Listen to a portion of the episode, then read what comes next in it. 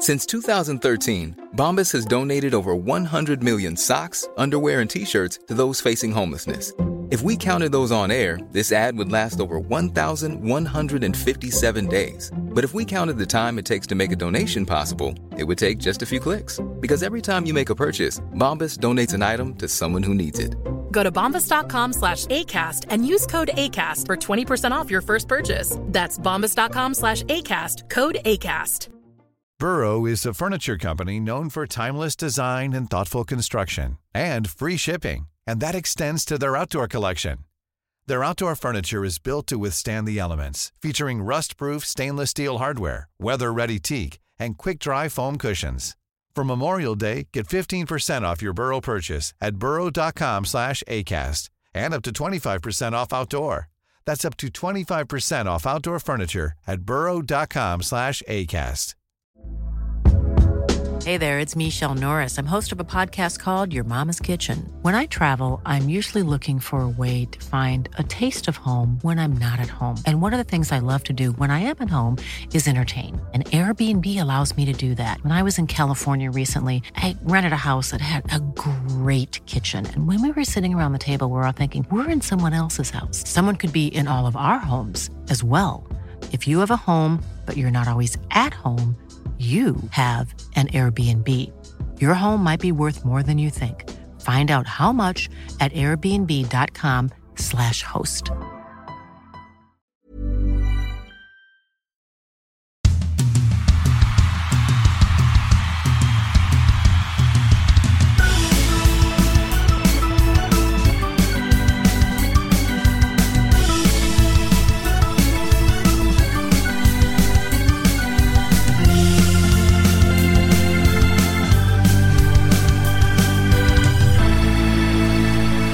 Varmt välkomna ska ni vara till någonting som är så ovanligt som en podd på en tisdag och eh, på en tisdag. Eh, det gör vi helt enkelt på initiativ från våra kära experter Fredrik och Daggen som sa ska vi inte köra en extra podd inför eh, final nummer fem som utspelar sig i Örnsköldsvik på, på onsdag kväll.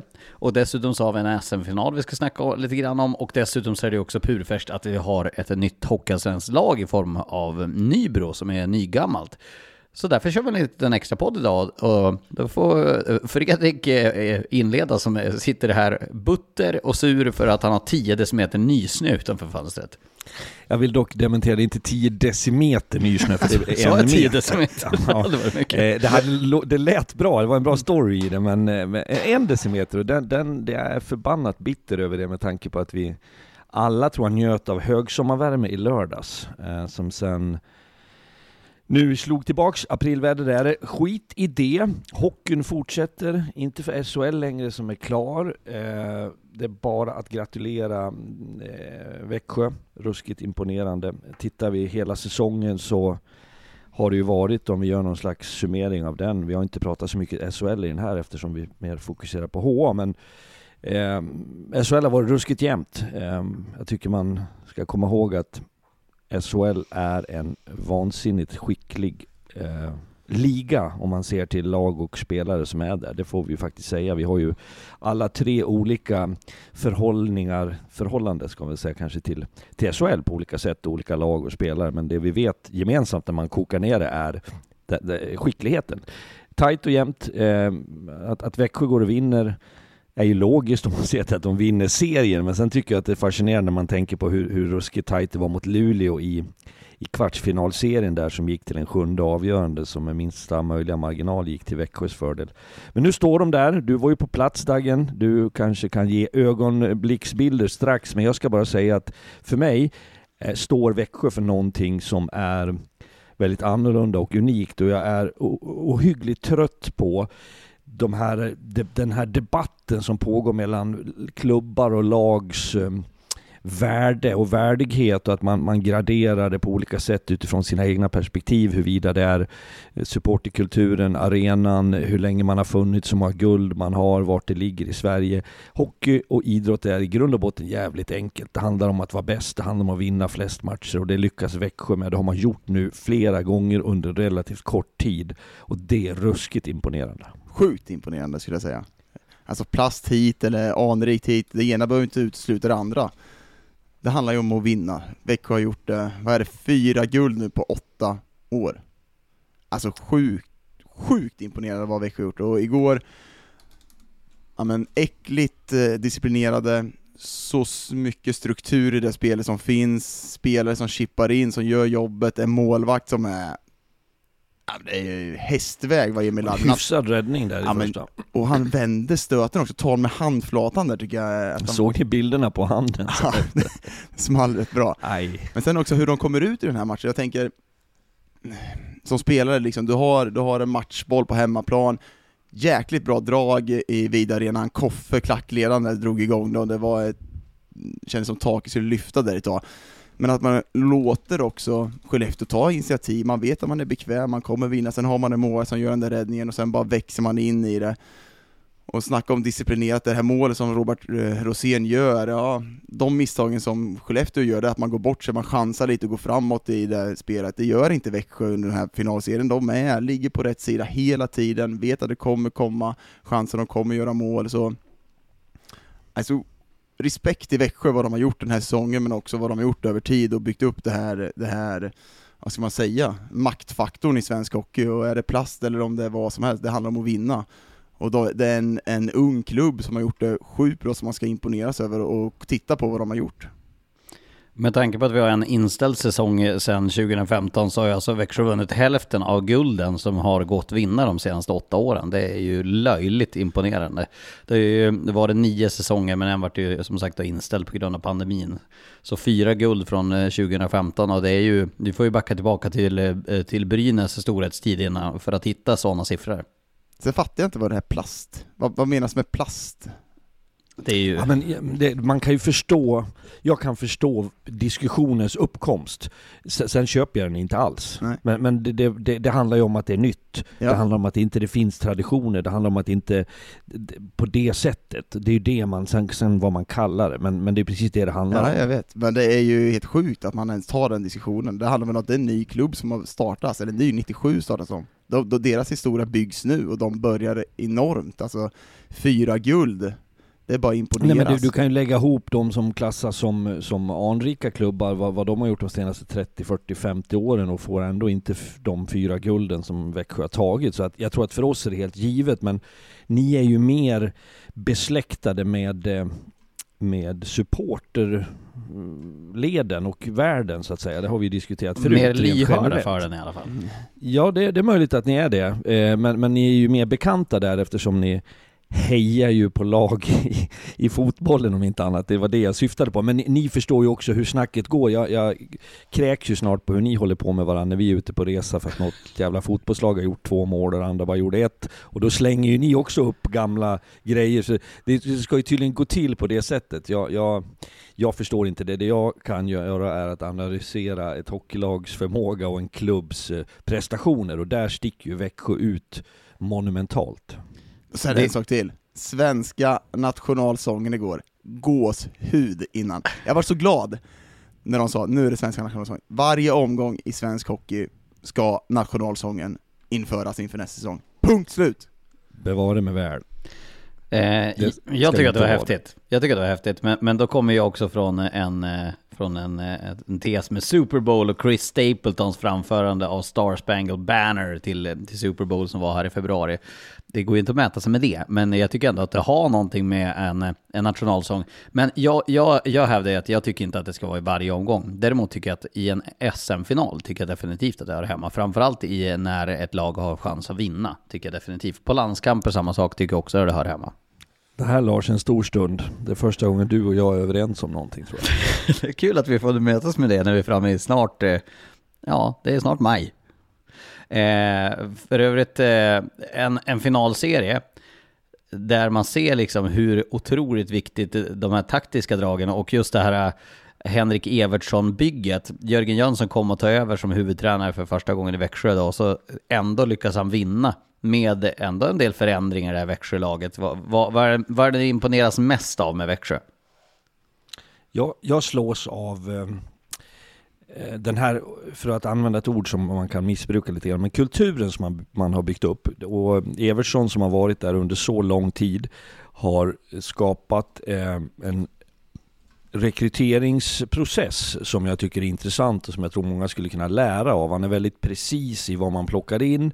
Eh, det går att tycka vad man vill om hans eh, eh, jag vet att det var en lång intervju med honom som jag bara har läst delar av, men om jag citerar, ful citerar så var det att det spelar inte någon roll för honom var de här spelarna i Växjö kommer ifrån, om de är uppvuxna i, i Växjö, Småland eller om de kommer från Nordamerika eller Norrland. Eh, han plockar dit spelare som är tillräckligt bra för att bidra till att Växjö ska vinna guld. Eh, och det är också någonting som kolliderar med den här romantiserade bilden av att man ska ha hemmasöner, hemmadöttrar i idrotten som ska bära upp det. Eh, där är ju Evertsson specifikt eh, oerhört skicklig på att plocka in spelare som dels underkastas ett sätt att tänka och spela på, men som också har den där förmågan att att tänja lite grann på gränserna, att spela för att vinna, att, att, att, att finnas med. Jag tycker intervjuerna man ser efter igår på lyckliga spelare så är det just det man pratar om, att man, man har tagit rygg på på Josefsson och de här äldre spelarna. Man vet vad de eh, står för. De har i sin tur fått det eh, från ledarskap, både tränare, klubbledning eh, och spelare tidigare och så för man det där vidare och det, det kan jag fascineras över när man man verkligen spelar för att vinna matcher, för vi har ju en förmåga i Sverige att också värdesätta eh, hockey. Den här debatten har ju vi tre haft sinsemellan också, men, men vad, är, eh, vad spelar man för underhållningen? Då, då kanske det finns andra lag som skulle säga att vi var svenska mästare i underhållning för vi har gjort flest mål eller vi har, vi har spelat den roligaste hockeyn, vad, vad i hela friden det nu är. Men när det handlar om att vinna, det har banne med Växjö skapat en kultur kring. Ja, otroligt. Och sen i den här säsongen, som man ska gå in på den, så är ju backsidan enorm. Den eh, Joel Persson. Ja, helt fantastisk ja, men, Hårde Hardy i bak där och, och sen har de ju träffat rätt på Larmi. Det, det, det, det går inte att undvika att säga. Det, alltså, han var ju, i dels igår så det, det kändes som att han var ett, ett odjur där bak, det går inte att göra mål på honom. Han tar allting som, som kommer hans väg, men sen Ja, den här strukturen jag, bara... de har i spelet är enorm, de, de, de, de, de frångår inte det under en enda sekund i den här finalserien. Jag ska eh, credda våran kollega Petter Rönnqvist för jag, vi hade någon SHL-studio ihop där vi pratade om Larmi tidigare under säsongen där han också sa när han kom in förra året så, mm, som han värderar och bedömer och andra, så var det inte så bra på Larmi. Utan det har också skett en, en, en, utveckling i Växjö. Det ska man också komma ihåg att det är lätt att säga att de köper färdiga spelare, men tittar du rent lönemässigt, det där går ju att räkna på olika sätt såklart, men, men det är inte så att Växjö har dubbelt så mycket i sin spelarbudget, man är snarare en lägre än många av de klubbarna som har slagit sig för bröstet att man ska gå för guldet, så att de förmår plocka potentiellt väldigt skickliga spelare. Man jobbar med dem med en spelidé, med ett ledarskap, målvaktstränare och allt vad det nu är för roller som gör dem ännu bättre. Så att det är ju det som, man, det som jag verkligen imponeras av. Det, det som blir prövningen nu, som alltid med alla lag som vinner, jag menar Emil Larmi, det vore ju väldigt konstigt om inte NHL-klubbar som har sett nu att shit, det där är kanske någonting vi skulle kunna använda nästa år. Jag menar, nu vet vi också att Hardy Hammar Aktell med stor sannolikhet försvinner. Lukas Bengtsson flyttar till Schweiz.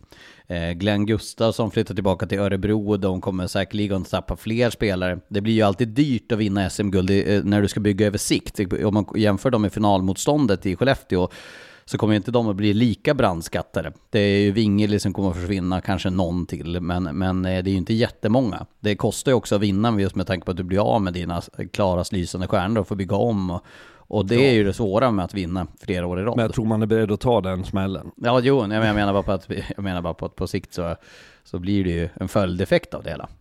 Det får vi se om eh, vad de lyfter in i den här truppen. Backsidan ser ju bra ut, Joel Persson är kvar såklart, men jag tror att, eh, jag tror att om man kollar på Växjös lag så kanske de vill ha in mer spets på forwardsidan om det är någonting man vill titta på. Det har ju varit ett, ett grundbygge och ett grundjobb i den här truppen som har, har gjort att man vinner det här SM-guldet, men den kanske inte haft den där riktiga forwardspetsen eh, på samma sätt. Nu var ju Kossela skadad i slutet som var grym under grundserien. Sen tycker jag också eh, Jörgen Jönsson som efterträder en, en välförtjänt hyllad Sam Hallam, eh, att fylla de skorna direkt är eh, imponerande. Det påvisar en sak som också är relevant i sammanhanget att alldeles oavsett hur mycket jag respekterar och uppskattar Sam Hallam så som jag så ofta har sagt, även när jag var tränare själv, tränarens betydelse är stundtals överdriven åt båda håll. Både när det går bra och när det går åt helvete. Det handlar om att kan du som klubb bygga upp en struktur spelmässigt så är det mycket lättare att ersätta med en ny tränare och det tror jag att Växjö är, är i framkant på. Det har väl alla, eh, alla, alla stora ledare, eh, åtminstone de som har varit ledande i, i hockeyns värld här senaste 20-30 åren, har väl alltid varit det att en, en tränares viktigaste arbete, och det handlar också med klubbledning, det handlar väl om att göra sig själv utbytbar. Att sätta en sån ram som du är inne på Fredrik, vilket gör att du går att ersätta. Ja, men det är också det mest eh, komplicerade i livet för att väldigt få människor eh, går med på den tesen. Eh, man vill gärna att det, det, är en fråga om att min betydelse ska vara stor. Eh, men då, då, och då utvecklar vi det ett steg till så tror jag att det är väldigt kopplat till Evertsson såklart. Eh, det vill säga att du har en sportslig ledning, en sportchef som vet Alltså att det ligger i händerna på honom eh, snarare än en enskild tränares vilda idéer. Ikväll är det fest på torget i Växjö torg klockan sex. Ja, då blir det nog åka av. Vart är Växjö torg? Vart det är? Ja, det är på Växjö torg. Torget. Ja, torget. Ja men alltså vart ligger det i Växjö? Jag, jag, jag, nu har jag varit i Växjö en, en del, men jag just vart torget är. Du åker i Säkelen till vänster och så åker du upp på torget, det ligger i centrum. ja, det är slutet låg i centrum. Det lät lite Oskarshamn i det där va? Ja, Oskarshamn du med, när båtarna går på land, det är något helt annat det. Eh, vi säger grattis till Växjö Lakers eh, till, eh, till ett SM-guld. Och eh, grattis ska vi också säga till Nybro, som ju tog den där hockeyallsvenska platsen efter en... Eh, innan vi kommer på Nybro, nu kommer ju då debatten om kvalserien upp igen här och jag tycker ju att eh, visst, det går inte att få det mer spännande och mer charmant än vad det blev med fyra lag på 16 poäng, att det blir målskillnad som går att göra. Så i underhållningsperspektiv är det ju otroligt fascinerande om det blir som det blev i år. Men det är ju ändå Piteå som står där lite grann, nu säger jag inte att de avgör, men det är ett avhängt lag som får en väldigt stor inverkan på den sportsliga utgången. Här ser vi ju, eh, jag skulle säga att det är jäkla charmigt med kvalserien när vi får de här matcherna, men det, här har vi ju det negativa med det också. Det är alltså Piteå som åker till Nybro, och det, det jag såg av den matchen så så åkte inte Piteå dit och bara spelade av den, det gjorde de inte, de försökte verkligen. Men sen är det två stycken abuse i slutet som gör att de checkar ut, de får ett 5 mot 3 Nybro. Nu är det inte det som avgör, för Kalmar släpper in ett mål mot Väsby, men det är fortfarande det här avhängda lagen som kan bli fallande avgörande i en kvalserie, som, som gör att det tar bort lite udden av kvalserien tycker jag. Ja, och det, det, är väl, det fanns säkert goda skäl eh, till att man ändrade systemet, men jag, jag tycker också att man, man måste kunna, det, det, får inte vara så här att det, antingen är det, är det bra eller så är det uselt, utan det, det finns ju olika nyanser i det där. Titta också hur det ser ut när du spelar en bäst av sju-serie, så Eh, vi pratar ju ofta om att det finns inte ett lag i världshistorien som har, åtminstone inte i svensk hockey, som har vänt 0-3 till 4-3. Varför ska vi spela sju matcher då? Då skulle det vara stäng, stäng ner det i sånt fall. Så det finns alltid lägen där lag är i brygga och där man kan tänka sig att man skulle säga att det är, eh, det är kört, det är över. Eh, men där vi också vet att man mobiliserar kraft och vi som har levt i idrottens värld vet ju att eh, jag har, jag har aldrig upplevt ett lag som jag har tränat där vi har varit, där vi har trott att, att det inte finns en chans att vinna. Det finns alltid ett hopp, det finns alltid en tanke, det finns en drivkraft om att du ska kunna gå ut och göra någonting bra. Och jag tror inte att i det här fallet, för, för backar du en match till innan i den här kvalserien, så är ju faktiskt Piteå hemma som ställer till det för Kalmar. Det är Troja som slår Nybro i den näst sista matchen. Troja är körda, Nybro är de som sen går upp. Så att jag, jag, jag, tycker inte att det finns något fuskigt så att säga i den här eh, utvecklingen av, av den kvalserien. Det, det tycker inte jag heller. Sen är det skillnad i en match sju i ett slutspel, det, då möter, då är det du själv som spelar, du har en plats att vinna. Du har en, en semifinal eller en final eller gå upp eller ett SM-guld och vinna, vända den serien. I en kvalserie, alltså Piteå spelar lite avslappnade, de, de, de drar det iväg så drar det iväg. Nu är det målskillnad det handlar om i kvalserien i slutet. Så, ja, jag, nej det Men finns... var det eller var det inte då? Liksom avslutningen där, att, den, att, den liksom, att det fall, faller på det? Jag tror om Piteå hade varit med i racet, så hade de inte släppt iväg det som de gjorde. Nej. Så då, då, då var det så? Ja men jag säger bara att det, det liksom, det, de gjorde allt de kunde, men sen blir det, det går liksom soppatorsk i slutet på den här matchen. För att de inte har något att spela för, såklart. Och Då- därför tycker jag udden av kvalserien tas bort lite, det blir lite... Det är därför jag förstår att man tog bort kvalserien från första början. Jag tycker att man kan förstå argumenten för både för och nackdelarna, men eh, jag tycker också att det är lite problematiskt att, att det avgörs. Jag kan bara tänka mig hur, nu vet jag att Kalmar nu eh, tappade in det där målet på slutet, men Kalmar hade ju platsen efter 50 minuter, men det ska också sägas att Hudik hade ju platsen där i andra perioden ett tag. Det var ju det som var så charmant i sista omgången, att det var ju flera olika lag som hade första platsen. Nybro hade den, eh, Kalmar hade den, Hudik hade den och Nybro. Ja men man har ju haft chansen under, under hela kvalserien att kunna ta mer poäng, så det är ju inte direkt att det, nu står det på sista matchen. Piteå gör allt de kan i den, men det är såklart att de är lite utcheckade under hela kvalserien, det, är, det ska vara gratispoäng mot dem, nu gjorde man det bra, Troja liksom, och att inte Hudik kan ta det, det är ju en annan sak. Vad eh, säger vi om Nybro då? Eh, jag, jag charmeras lite grann av, av eh, en sån som Erik Lindström som har varit i Nybro i 11 säsonger, varit lagkapten, jag tror de fyra senaste. Eh, en sån liksom profil som får, får ta steget upp och man ser liksom folk som har varit runt klubben. Jag, jag- när folk går upp en division så tycker jag att man eh, jag vänder mig ofta till att se liksom de eldsjälarna som har varit runt klubben och vad det betyder för dem och vad det betyder för stan och vad det betyder för det sportsliga. De som är där och spelar en säsong och går upp, visst det är jättekul för dem.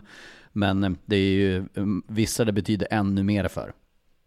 Såklart är det så. Jag mm, tycker samtidigt inte att det är en skräll sett till mm, deras historia och bakgrund. Östersund förra året var för mig mer än Eftersom man inte hade en historia i Hockeyallsvenskan. Nybro har, som vi pratade om i studion här på Simor nyligen, eh, faktiskt var i högsta serien en gång i tiden.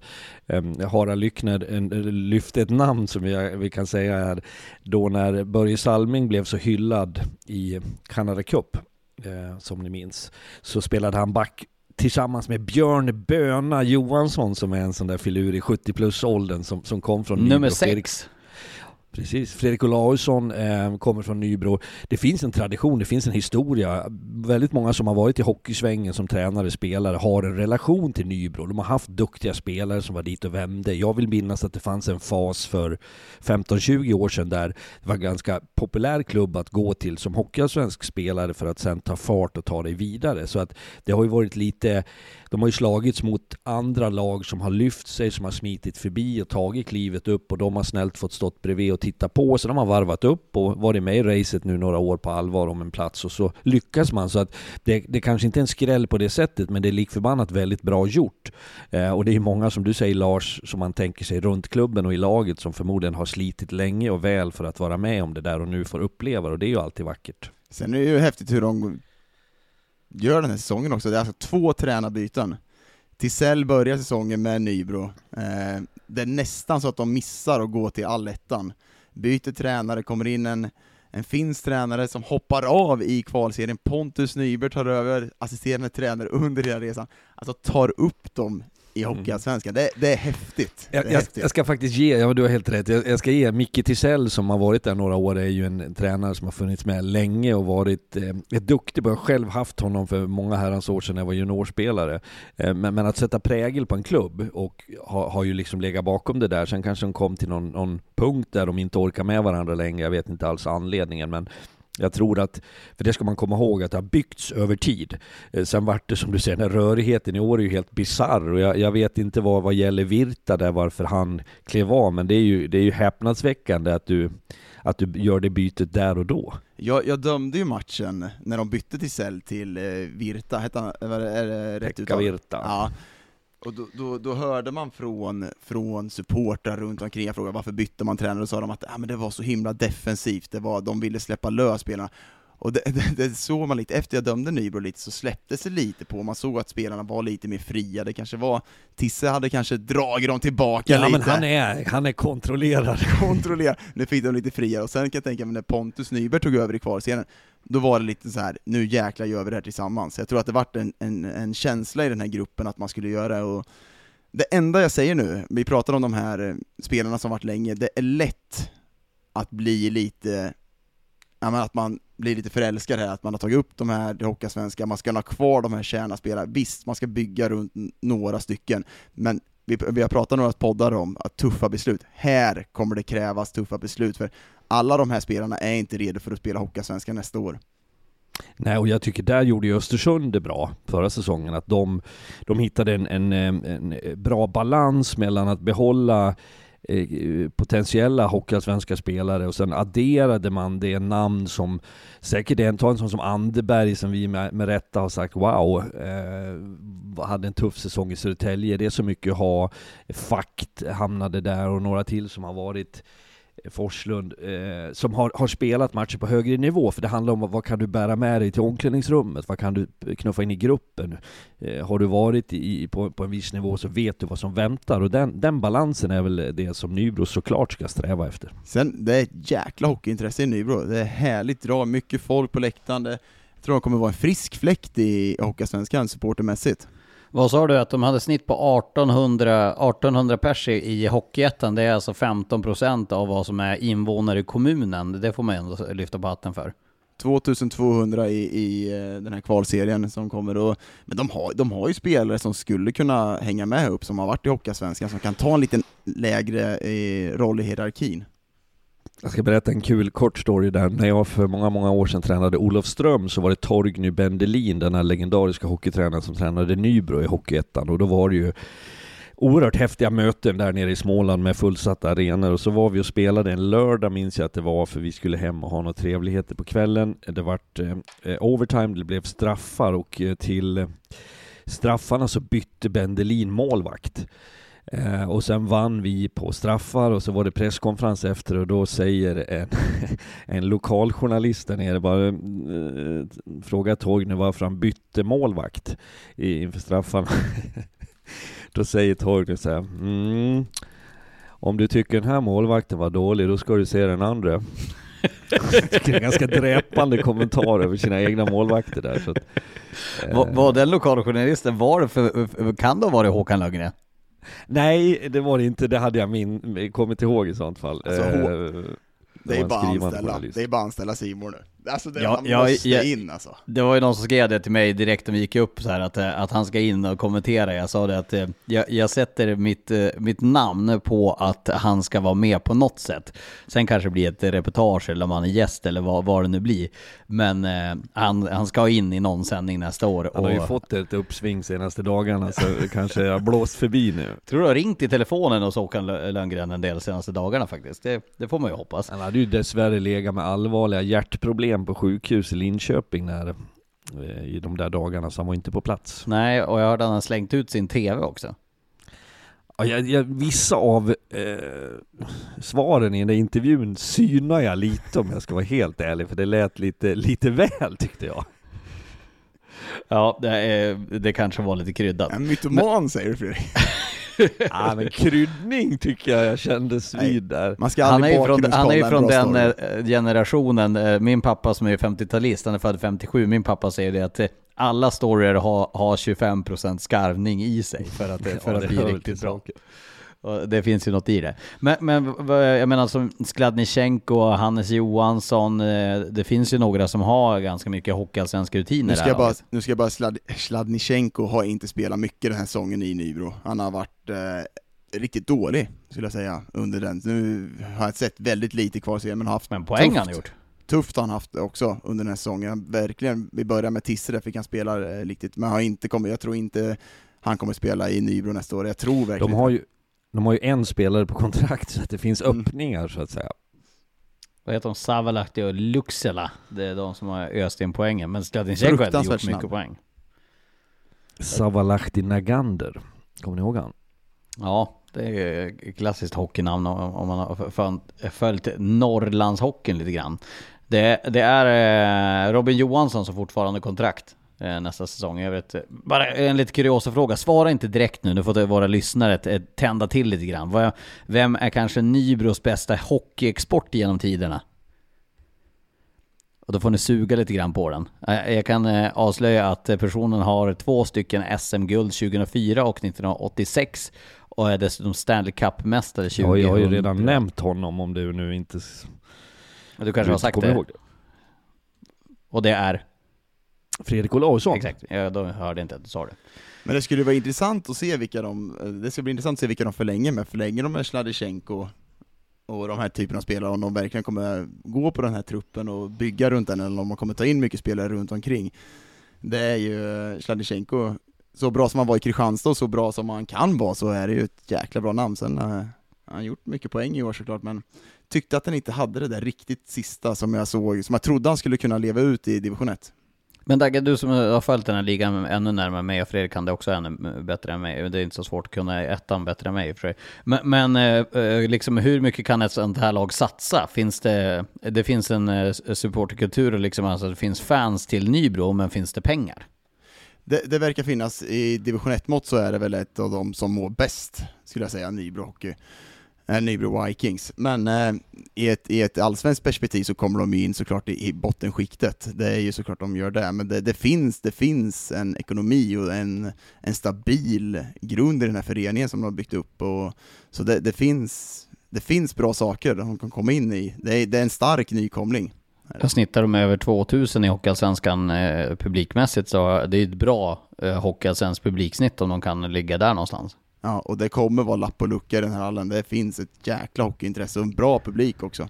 Sen är det så svårt att sälja biljetterna. Nu, nu vet vi inte om Djurgården eller Modo blir det lag som spelar kvar i, i Hockeyallsvenskan, men eh, att sälja ut en eh, första match mot Brynäs eller en första mot Djurgården eller första mot Björklöven, Södertälje und so weiter känns ju inte jättesvårt. Det, och även om du pratar dem, men tänk Tings, Tingsryd mot Nybro då? Hur, hur nära är det? Är det, det är inte många mil.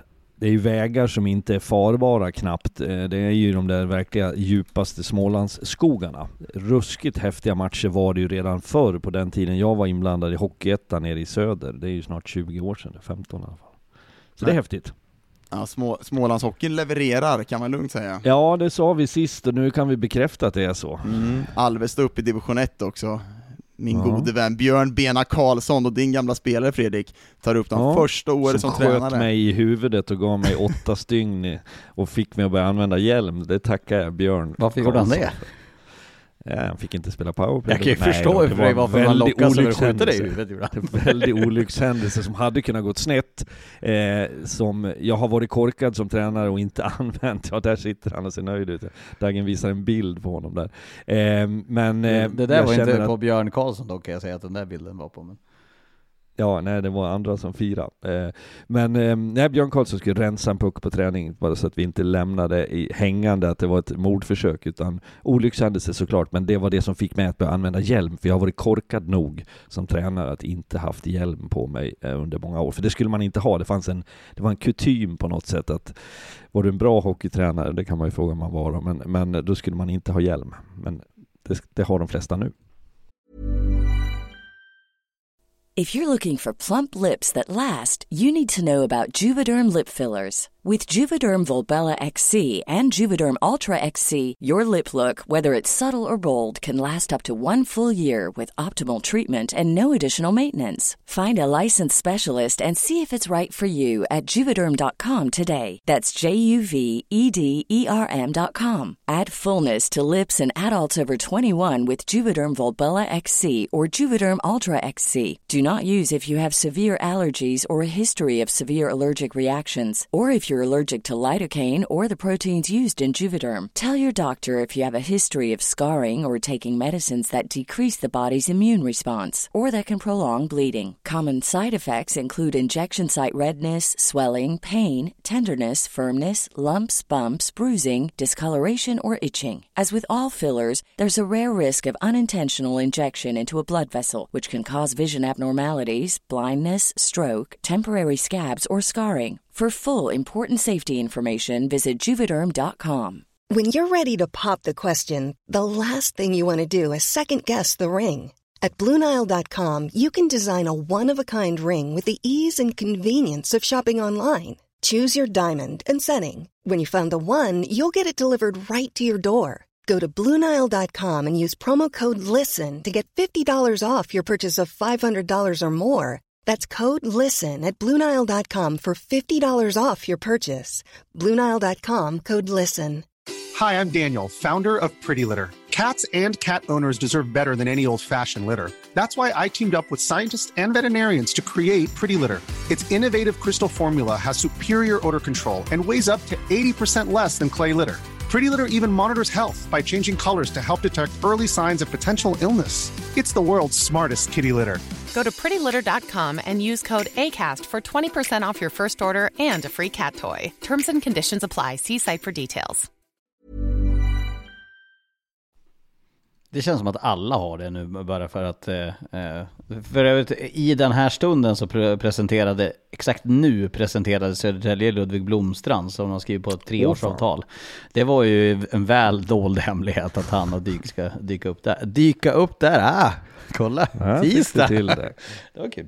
Eh, vad, det, det, där är ju bara kort, det är, bara, det är också en, en sak som jag tycker är, uppstår nu allt oftare, de här rasande diskussionerna kring huruvida spelare ska få kontraktera andra klubbar tidigt och hur man ska göra med det där. Och då säger jag, eh, Schweiz är ett sånt land där man direkt affären är klar så kommunicerar man ut det eh, när det handlar om spelare i, i landet så att säga. Är det i september att Lars Lindberg går från Rapperswil till Lugano, då skriver man det och berättar det och sen är det inte mer med det i dagens arbetsmarknad så tror jag att folk förstår att det är så. Sen att det blir ett jävla ramaskri när det väl sker.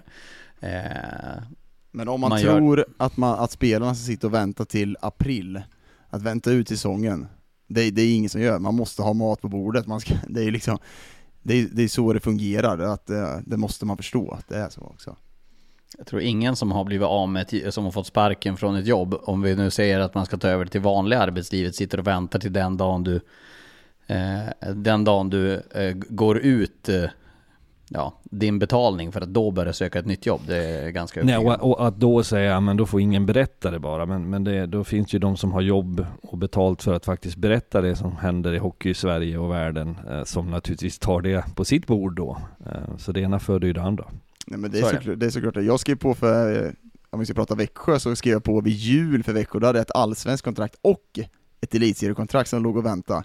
Så jag var bara bonus att det gick upp i elitserien, och då kan vi prata om Everssons som jag var imponerad över då, hur han, hur han rekryterar spelare och han rekryterar mig, så var det en, då ringer han mig en dag och så, så berättar han i 40 minuter, 50 minuter hur jag är som människa.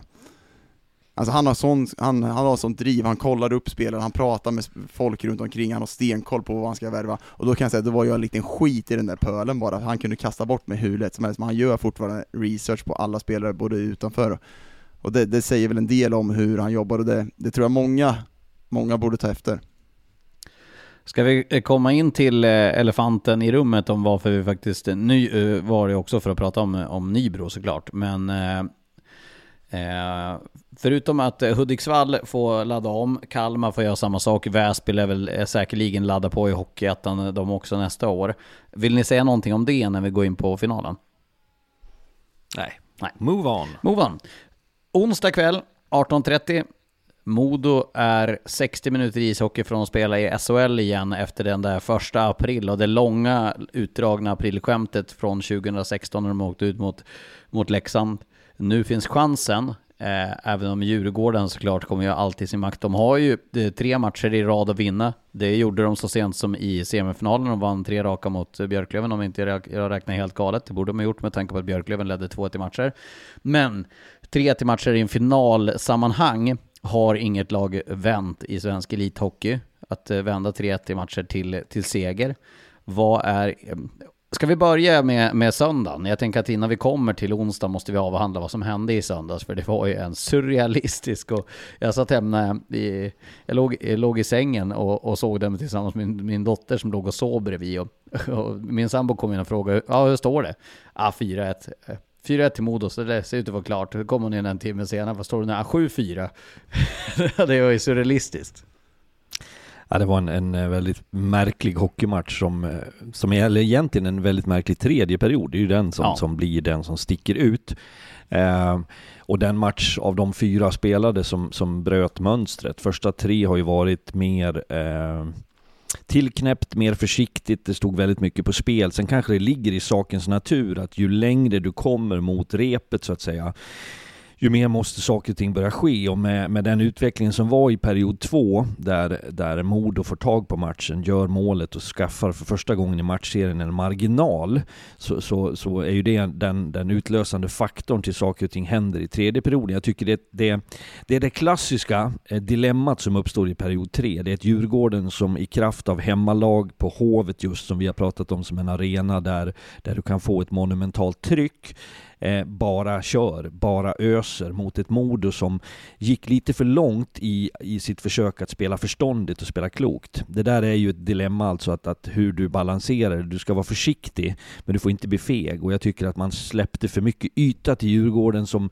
började göra mål på, på sina chanser. Och med målens två, tre, alltså andra och tredje målet som gör att det, det börjar bli tight så, så, så får du ju den här mentala aspekten på fullt allvar också, där, där man bara trycker på. Sen slog ju Modo tillbaks eh, flera gånger där som gör att de aldrig riktigt fick det där greppet. Men det som vi sa i studion inför period tre, och det, som, det har ju vi tre här pratat om också ofta, det är ju vad du bär med dig, i synnerhet när du spelar sådana här matchserier från en match till en annan. Här har du en tredje period som i mångt och mycket är väldigt bra, men om man skulle börja syna den i sömmarna så är ju frågan vad som är hönan och vad som är ägget. Är det kvaliteten hos Djurgården som gör att Modo blir tillbakapressade eller är det ett modus som i avsikt att vara förståndig blir, blir feg?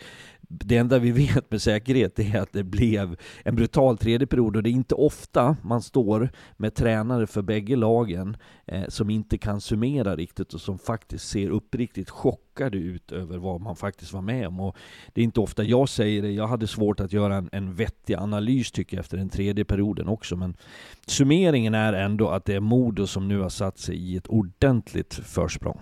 Jag imponerad av Modo hur man åker till HV. Vi pratade om att att Hovet skulle vara en, en X-factor när man kom dit och ha som hemmalag, men det, jag tycker att Modo kommer dit och gör fem riktigt, riktigt bra borta perioder där man är det bättre laget. Och under den här, eller under den här finalserien så har Modo varit det bättre laget under många, eller under alla, utan sista perioden där man blir feg, där man inte vågar riktigt gå ut och spela, man blir passiv, man flyttar bak laget, man sätter sig i knät på Gulevskis många gånger, det gör att Djurgården kan trycka på, chansa mycket, de får ju träff, det är smått bisarra mål som händer också, lite självmål och det är slumpuckar som går in. men det jag tror för Modos del, hemmaplan, Hägglunds arena, de kan inte fega nu inför sista matchen här. Nej, men sista avgörande, det... det är inte en avgörande match, men hur man kan avgöra.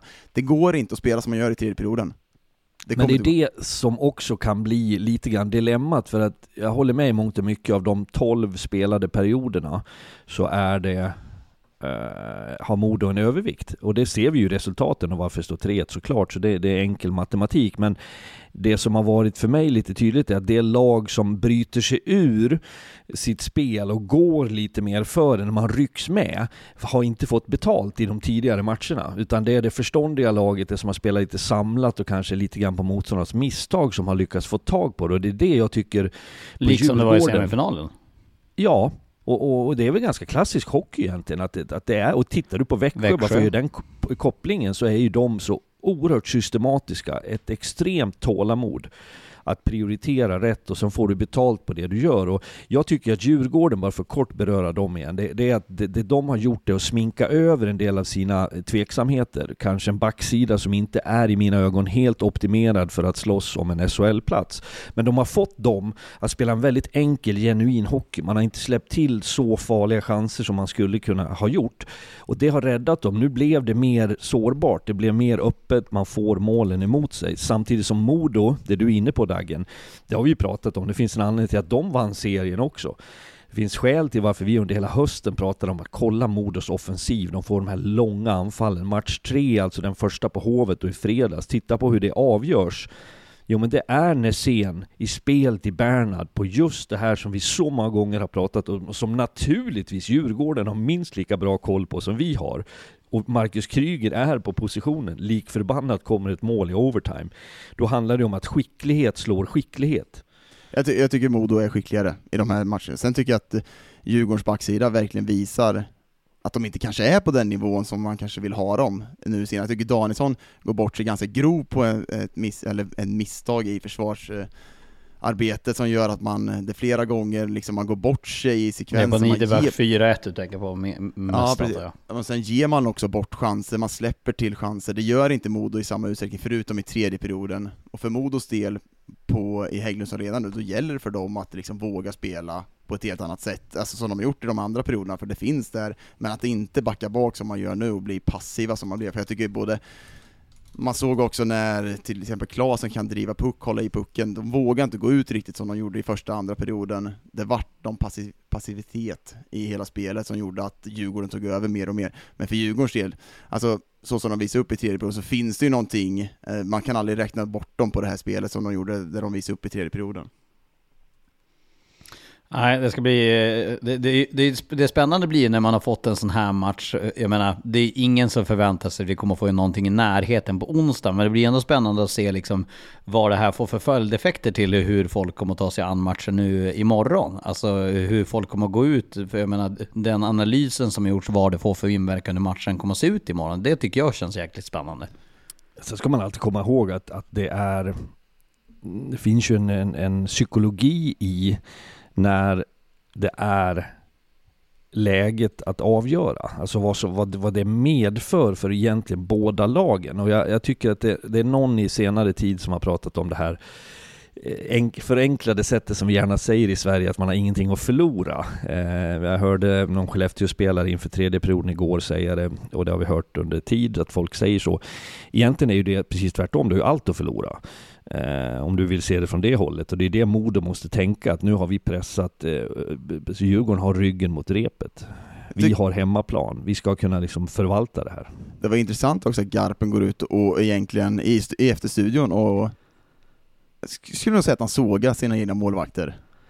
Ja, jag tyckte också att jag, jag tror inte att jag hade använt mig av de orden där. Sen om du i någon summering sen pratar om det, för det, det är väl någonting som vi också ska beröra. Carl Lindbom eh, var förväntad eh, SHL-vinnare, eller på att säga, alltså platsvinnare för, för Djurgården med tanke på hans säsong. Han försvinner, Galaida försvinner, eh, Myrenberg kliver in och så står man i det där läget och att då vid ett par tillfällen prata på det sättet, det förvånade mig lite. Jag tycker, jag tycker inte Myrenberg, det är ingen av de målen som han släpper in som jag tycker är så här riktiga tavlor som man ska ta. Det är lite slumppuck som kommer. Visst, han kan ta den, det kanske, om vi kollar larm igår, han tar den där extra pucken. Myrenberg börjar komma in i svårt läge, jag tycker han har varit bra. Men jag, jag, var, jag var lite chockad över att, att Garpen gick dit direkt, att eh, det är ändå det är inte över än, man måste ha målvakterna. Om man tittar på det här som spelare så reagerar du såklart, och speciellt målvakten måste ha den här, det här självförtroendet i spelet. Så att han tog det där och då, ja, lite, lite konstigt faktiskt. Men eh, hur reagerar ni på, på Schillings försvarsarbeten? Nu övertrumfade ju ändå eh, herr Folin eh, det, hela när han först sparkar in en pucksen eh, som han inte fick undan när han gjorde självmål till 6-7. Men Killing är väl på minst två puckar som han, eh, han försök, försöker att täcka puckarna men istället så styr han in dem i eget mål. En av dem är ju tydligare än den andra. Min- Min bild är att de har överpresterat en längre tid. Och det här tycker jag är en skicklighet som jag ska ge Djurgården. Jag tycker att Garpenlöv, Holmqvist och Ragnarsson har under de sista månaderna lyckats få det här laget att spela en hockey som är snäppet över deras kapacitet. Och då kan man säga så här så att inte någon funderar vad jag menar. Framåt och på ledande positioner och, och erfarenhetsmässigt så har Djurgården några vansinnigt skickliga namn. Men jag tycker inte att backsidan är tillräckligt bra. Men de har lyckats på något sätt att, att sminka över det genom att spela en enkel hockey. Så de har gjort det förvånansvärt bra tycker jag. Så att, att på fyra matcher, att det är en match där vi ser lite sämre prestationer, är inte helt överraskande för mig. Sen, sen tycker jag att det är många som är, eh, är bra i Modo, jag tycker Södergrankedjan är ruskigt bra också. Jag tycker att det är de som har varit bäst i den här finalserien, de typen av spelare som står för någonting. Jag tycker men just hur man tänker skott, hur man uppfostrar spel, jag tycker Wahlberg är bra, jag tycker Folin är bra.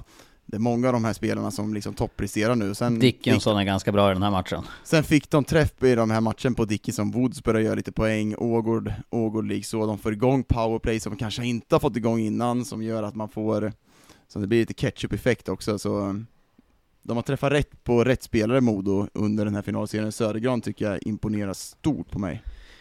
Jag känner väl också med Modo att det den här fasen de hade med besvärliga resultat, där man hade plockat in eh, de här tre, eh, egentligen, om vi tänker bara för att få min hjärna att fungera, det är Niederbach som kom in, det är Halloran, det är Brickley, det är Vela, är det någon mer? Ja, det är de.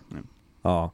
Ehm, så, så rubbade ju det mycket, vi ska inte fastna i det för det har vi passerat. Men det man sitter med nu tycker jag är ett mer välkomponerat. De, de har hittat den här tydligheten och det är en bredd i spelet som gör att om inte den ena har en toppdag så finns det en annan tätt där bakom. Och det är ju liksom vapnet. Och jag tycker det man också ska credda Modo för är att man har akklimatiserat dem in i både moralen, spelidén, eh, hur du ska föra dig under matcherna, vad som är nyckelpunkterna. Där, där, känns det som att man har gediget jobbat in det och att spelarna själva köper det. Och det är banne mig inte så lätt som det låter. Sen är det imponerande hur Brickley kan gå från att vara alltså, klappkass i Hägglunds arena till att vara riktigt, riktigt bra på Hovet här nu senast. Och, och, och vända den, så han, jag tycker han också blivit bättre under den här finalserien. Eh, jag lär mig aldrig, säger man August eller Augustberg? Det är mycket konstanta debacle. Får säga vad du vill. Ja, men, eh, August, August, August. Han har ju han har ju förkärlek till att göra halvviktiga mål. Nu gör han 1-0 målet som, som eh, ju inte blir avgörande långt ifrån, men i alla fall ett viktigt mål. Han var ju också den som sköt Leksand upp till, till SHL i det där kvalet mot Mora. Han, han kan ju det här med att göra viktiga mål. August Berg har ju inte haft någon jätteframskjuten positionering i, i Modo den här säsongen med tanke på skador och så vidare.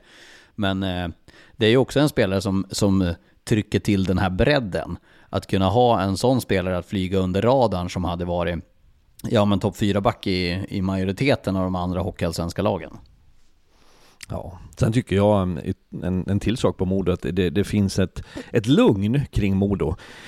Eh, åtminstone kring laget, var det inte han press-Jon som eh, körde ut Jon eh, hakspetsen så det sjöng om det. Jag följde inte med men det var någon som informerade om, jag tyckte han såg eh, lite rödmosig ut när jag såg han kanske var nervös här på, på Hovet såklart. Men ja, just vad gäller tränarstaben och spelarna så tycker inte jag att de har gått i fällan eh, på, på när det gäller medias försök att hetsa igång någonting. Jag tittar ju när man står så pass bra till mellan båsen också.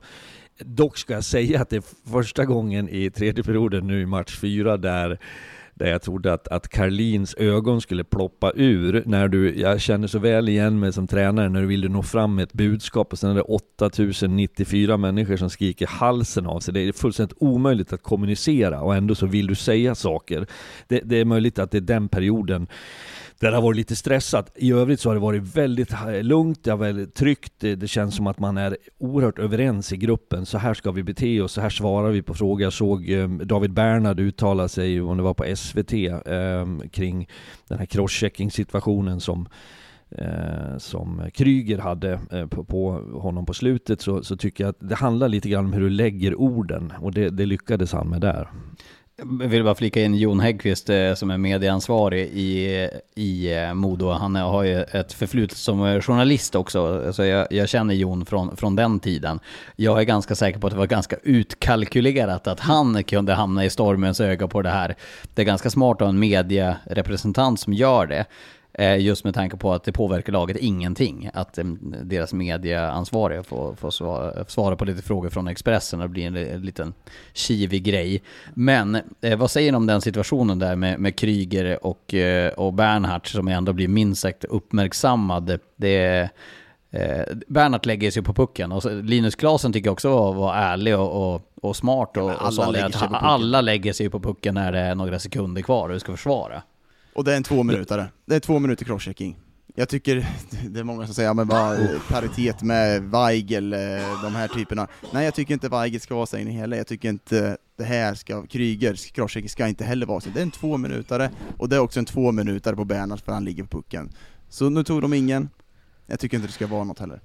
Jag tänker inte ta den där vidare, bara noterar att det som händer, är, det kan vara bra för folk att känna till. När vi har den här typen av situationer som man kan ha olika uppfattningar om, så rasar ju folk. Det har vi nämnt tidigare. Men, men om man visste vad vad vi får till oss som jobbar med det, folk ringer under matcher, det kommer sms, du går via sociala medier och använder ord som inte ska användas mot oss. Och det är för att man, någonstans vill man spy sin galla, eh, och nu har vi den här debatten kring hur mycket domarna ska vara i fokus. Så att det som å ena sidan är att det är för mycket snack om domarna, om man visste hur många det är som anser att vi borde synas i sömmarna varenda domslut och vi borde hänga ut folk. Alltså det finns en, en kravbild om att stena folk på torget i dagens samhälle som jag tycker är häpnadsväckande och jag orkar snart inte med den skiten mer. Ja, sorry för smsen där Fredrik, alltså det var...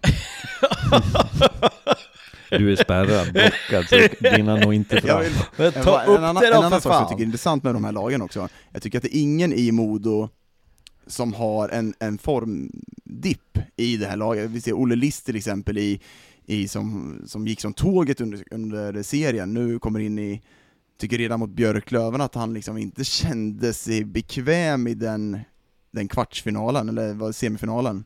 Att han liksom Självförtroende, man ser ju självförtroendet inte existera just ja, nu. men det är ju noll, han har ett friläge där han försöker sätta mellan, eller jag tror han försöker skjuta mellan benen, men Alltså under, under, det var inga krusiduller under seriespelet, han bara smällde upp de här puckarna.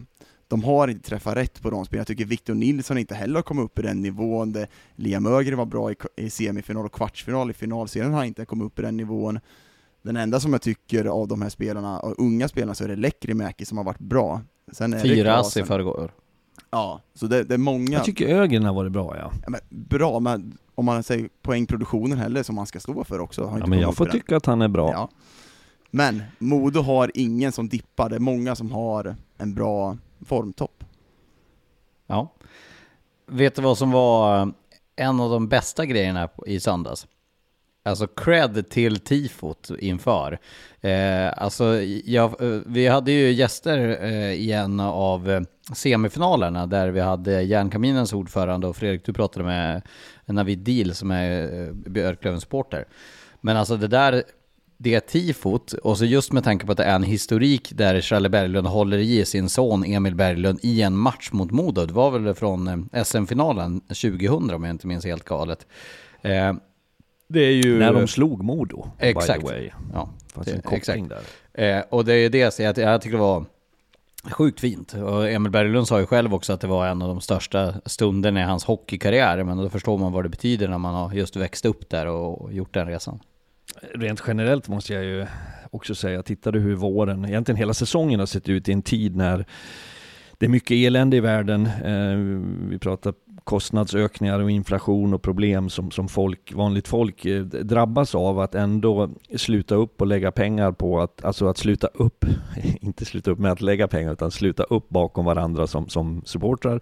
Att lägga ut alla pengar man gör på att resa runt och att gå på matcher och, och fylla arenorna. Vi, vi har fantastiska mm, publiksiffror och arrangemang eh, med, som du säger, tifon, med eh, inramning som jag tycker slår oerhört mycket. Det, det, det tycker jag är häftigt att se. Snacka om att, att, eh, att supportrar och idrotten har funnit varandra på ett sätt. Fem plus tifo, skulle jag lätt säga. Ett av de bättre jag sett.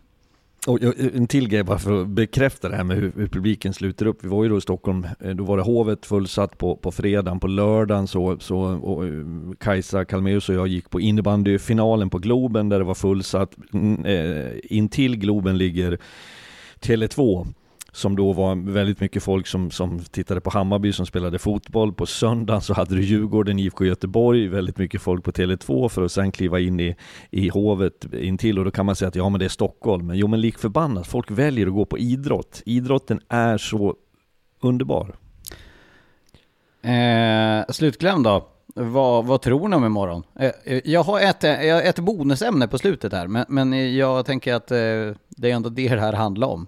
hur går det imorgon? Vad, vad tror ni? Och nu menar jag inte att ni ska avkräva ett resultat, men vad tror ni att det får för effekt att det såg ut som det gjorde i söndags?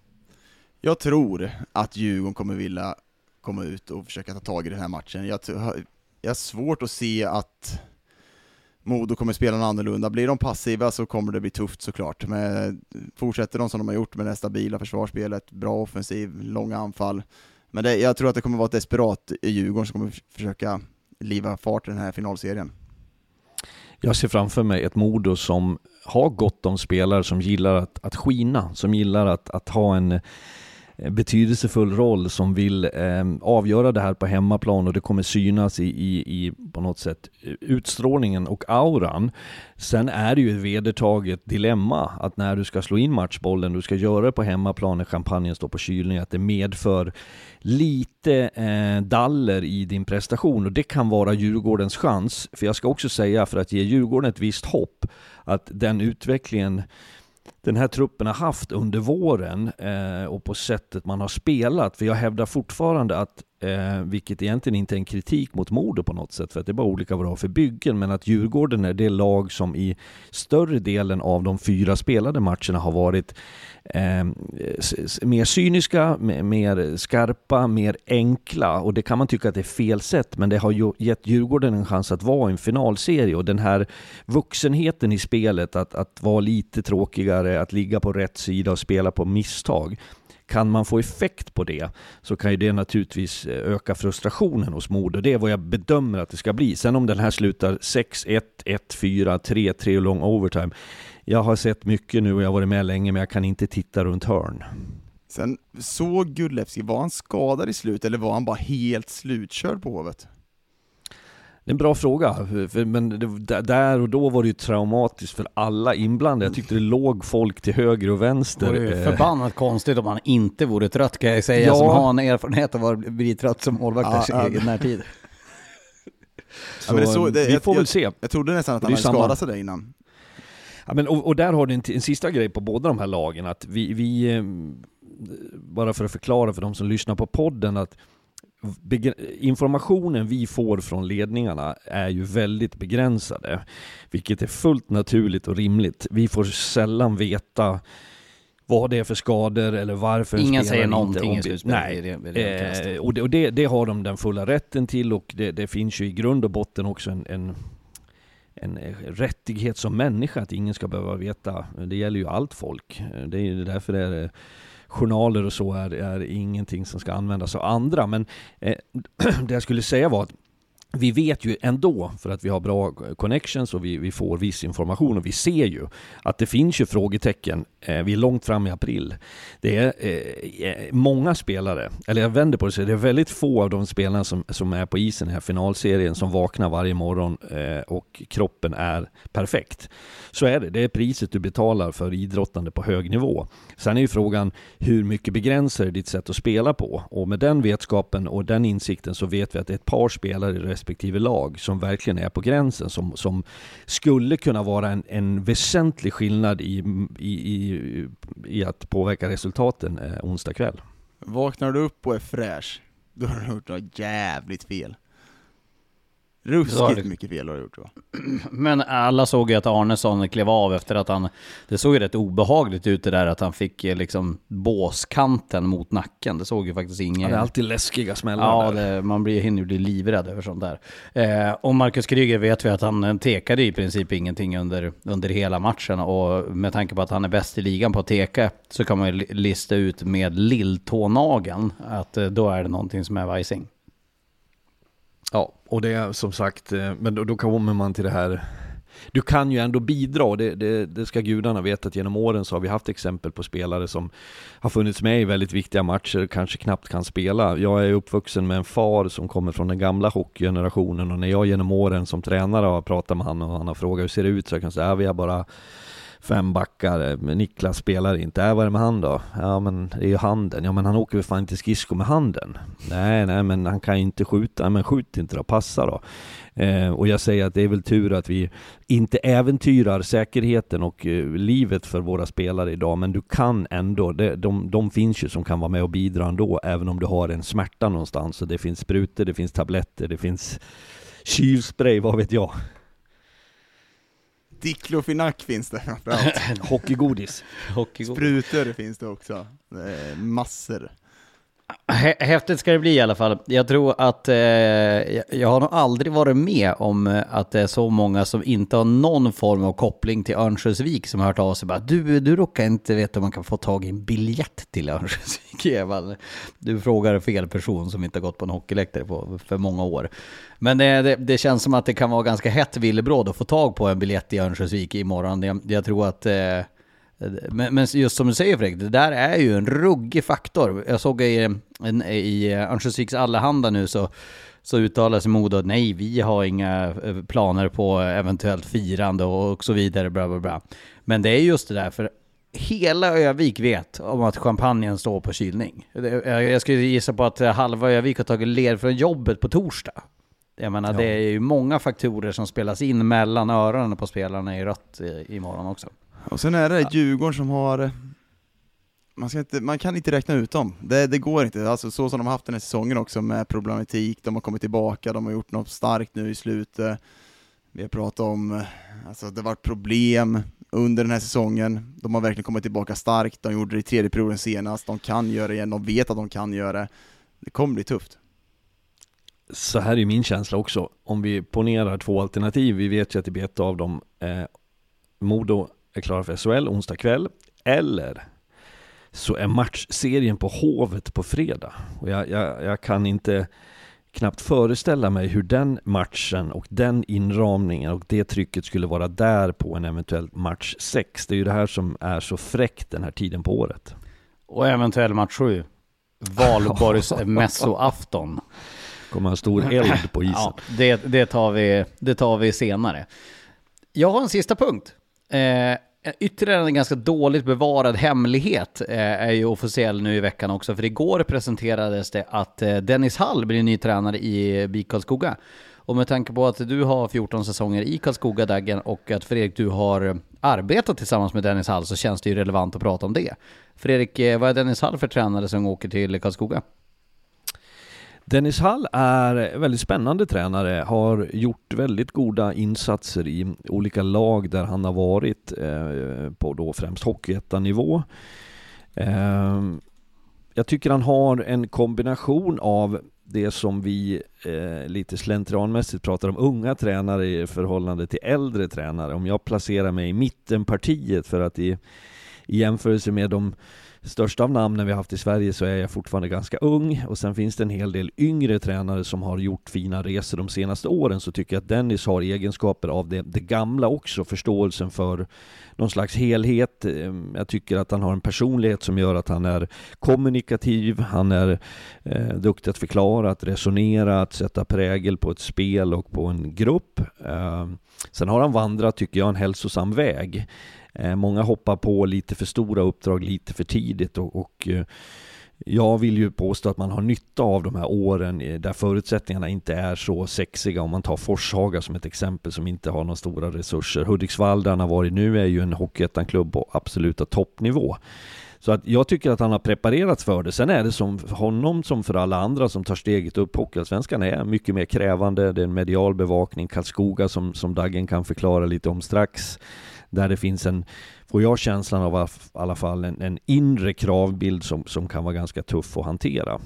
Vad gäller spelet så är mitt intryck att, att han vill gå för det. det. det. är inte någon som fegar och, och är försiktig men samtidigt som är förståndig och på ett personligt plan så är det en kul prick. Vi hade en tid tillsammans i utlandet och vi Ehm, det är en sån där person man, man skrattar mycket med och vi har haft några äventyr där tillsammans med laget och ledningen där som, som vi än idag kan prata om. Så att jag, jag, jag tycker att det är ett bra val av Karlskoga.